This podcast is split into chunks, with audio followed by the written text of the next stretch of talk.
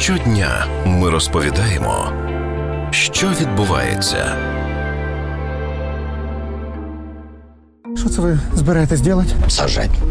Пока только сажа. Мільярд дерев має намір посадити Володимир Зеленський протягом трьох років. У перерахунку на дні це має бути по одному мільйону дерев на день, якщо не рахувати пори року. Ми поставили перед собою амбітну, але я впевнений досяжну мету за 10 років збільшити площі лісів на 1 мільйон гектарів. Як саме голова держави збирається втілити цей план у життя, він не поточнив. Утім, екологи вже розкритикували цю ідею, і справа навіть не в строках посадки. Про те, що не так із планом Зеленського, говоримо із керівником громадської організації Українська природоохоронна група Олексієм Василюком.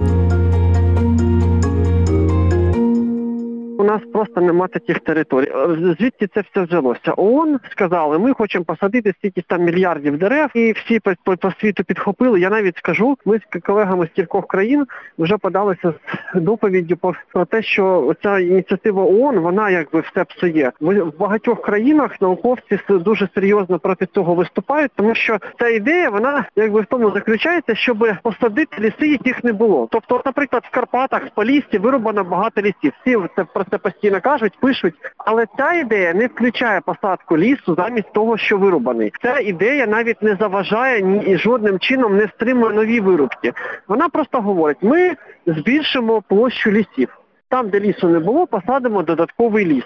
Об'єктивно, молоде дерево, яке щойно посаджене, і в нинішньому кліматі з великою вірогідністю воно не виживе, особливо там в степовій зоні і в принципі в центральній Україні теж. Молоде дерево, воно в тисячі разів має менший об'єм, ніж старі дерева, які вирубають. Але ідея ця вся виникла задля боротьби зі змінами клімату. А зміни клімату стаються від кількості вуглецю в атмосфері. Тобто мається на увазі, що дерева ці будуть саджатися для того, щоб вони потім будуть рости, поглинали вуглець. То Відбувається фотосинтез, дерево будує свої стовбури і от таким чином забирає е, вуглець з атмосфери і консервує його в своєму стовбурі. А реалізувати цю ідею взагалі можна? Ідея, якби типу правильна, ну але оце маленьке дерево, воно має в тисячі разів менший об'єм, ніж старі дерева. Якби старі не вирубали ті, що є, якби давали лишатися в лісах мертвій деревині, то толку б з цього було значно більше, в тисячі разів більше, ніж від цієї, здавалось би, красивої ідеї. І виходить, що вона, начебто, ну в принципі правильно, якщо дерева дерева ростуть,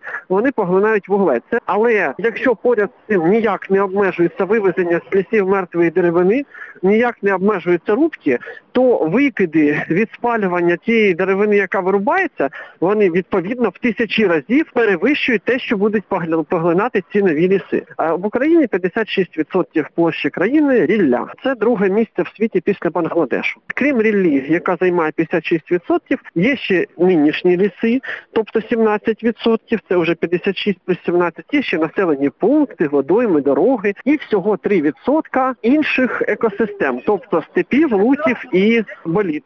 І от виходить, що у нас на всю країну, де будуть саджати нові ліси на полях, ні. Ініціатива цього ж президента по ринку землі і закони, які його супроводжують, вони не дозволять саджати ліс на полях. Вони направлені категорично на протилежне, на те, щоб все, що тільки можна, перевести в поля. На дорожніх полотнах і в населених пунктах не будуть саджати ліси.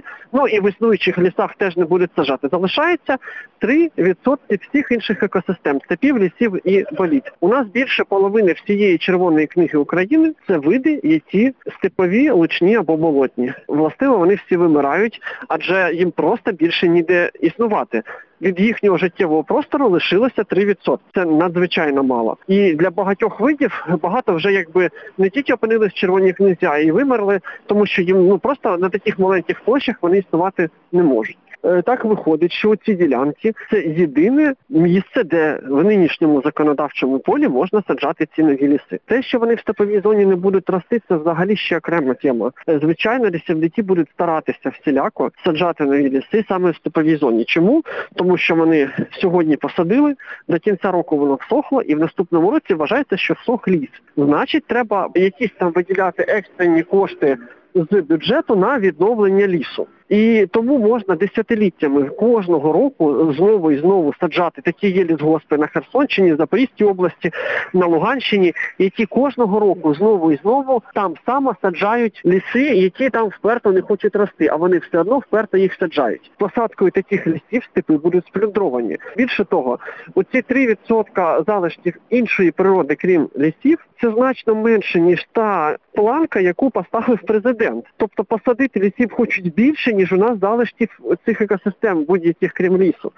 І, звичайно, над ними всіма висить величезна загроза знищення.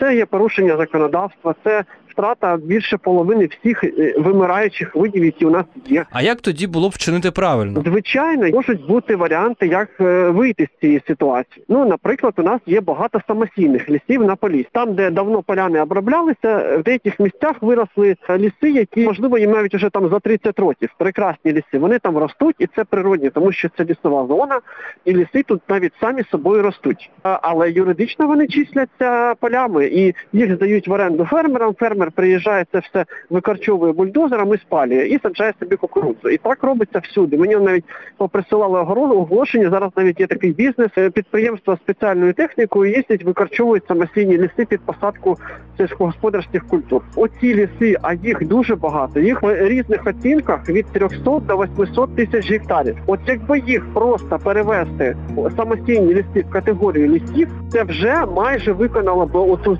задачу, яку президент поставив. Дякую, пане Олексію. Ми говорили із керівником громадської організації Українська природоохоронна група Олексієм Василюком. Мене звати Богдана Мосов. Почуємось.